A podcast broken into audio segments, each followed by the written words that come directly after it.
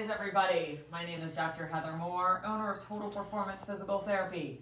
Tonight we're going to go over 10 tips for back pain so you can get through the holidays or vacations or whatever you have and hopefully not be in too much pain.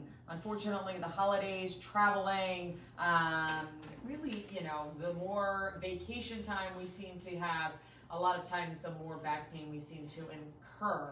With COVID and everything settling down somewhat, people are starting to return to the office, which means there is a change in work environment. And usually that means some type of back pain associated with it. We all converted to home. Now we're going slowly back into the office, most of us, and we are now trying to figure out our positioning. So I'm going to give you 10 tips to deal with back pain. So we're going to be stretches, and we're going to be just little comments that um, we're going to talk about. So the first thing for back pain is you want to make sure that you are changing position often. If you are somebody that suffers with back pain, back stiffness, whatever it may be, whatever you may call it, you don't want to be sitting, standing, laying down, anything for too long. Obviously, going to sleep, that's allowed. Otherwise, you want to make sure that you are changing positions about every 15 minutes. I know that sounds excessive, and when you get caught up in work, you can get a little bit carried away, but you want to make sure that every 15 minutes you're just standing up. Maybe you have that sit to stand desk and you're uh, easily from one position to another, but make sure you're not doing any position for too long. Movement is actually the best thing for back pain.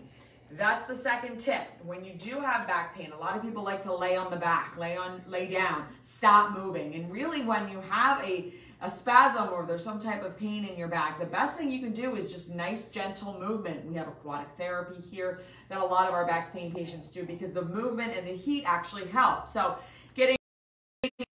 you can look at our channel on YouTube, Total Performance Physical Therapy. You can see uh, posture videos, but you want to make sure that your back is in good position and you want to make sure that when you're standing that your butt's not sticking out or if you're sitting, you're not slumped over like that. Extremely important because that is going to drive the healing process of the back. You cannot come to physical therapy, you cannot have injections, you cannot have surgery and go back to poor posture. It is imperative that before you do anything or while you're doing something that you're also correcting your posture. Sitting on the couch, slumped over, watching TV. Again, not advisable when you're dealing with back pain. You need some type of support that allows you to keep your spine in neutral.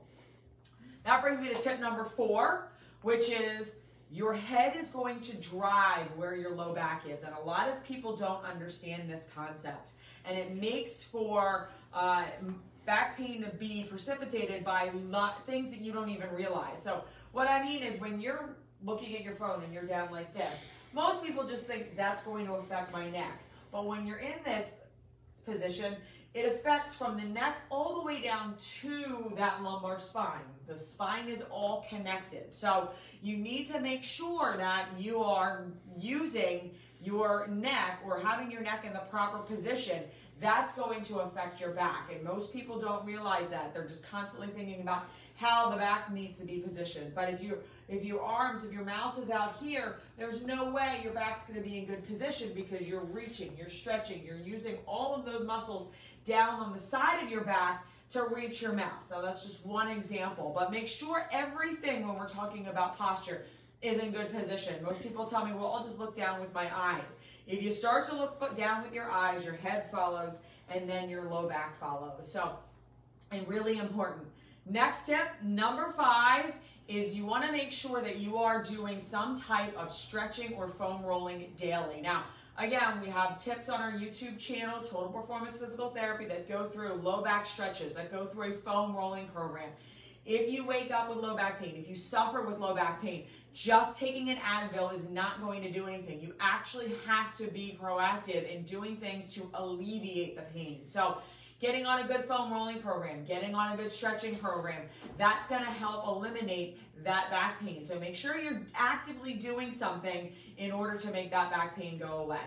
Now we are on tip number six. So when you are driving, this is a really tough one because so many people, while commutes have gone away, they are still there and people are driving for a long period of time. You want to make sure that you are adjusting your position as much as possible. So just kind of sitting there with your leg out, can be very detrimental. So, uh, you know, as you can at stoplights, switch your feet, put the left foot on the brake, take a stretch. You can do some cat cows where you're just kind of flexing and then extending while you're sitting in traffic. Make sure that you're just not sitting there. Driving can be tremendously difficult on the back.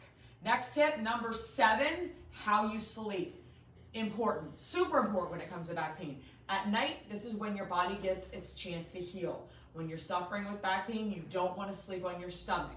You want to make sure you're sleeping on your back or on your side. And again, we have several videos that will show you how to properly position yourself, but you have to be able to recover at night. If you're jamming your back up into extension because you're laying on your stomach, you're really going to cause yourself a lot of pain. So be aware that, that a sleeping position and how you sleep is really, really important. Next tip is number eight, numbness and tingling. So a lot of times back pain can progress to numbness and tingling.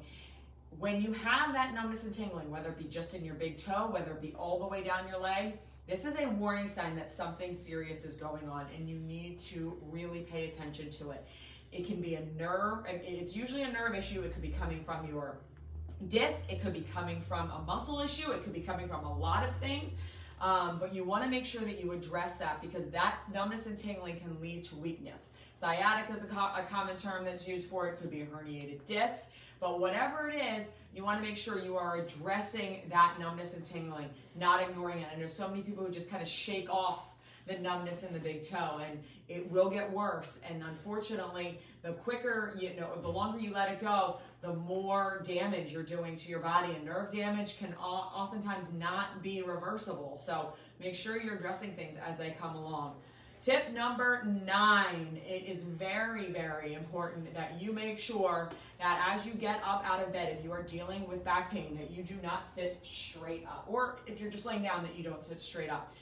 You want to avoid putting stress directly on the back. So if you're someone who has that back pain, you want to avoid just sitting straight up. You want to avoid twisting motions where you're really using that back to help uh, to help you uh, do certain activities. Super important that you realize that when you use your back and you don't engage your abdominals, you will cause yourself more back pain.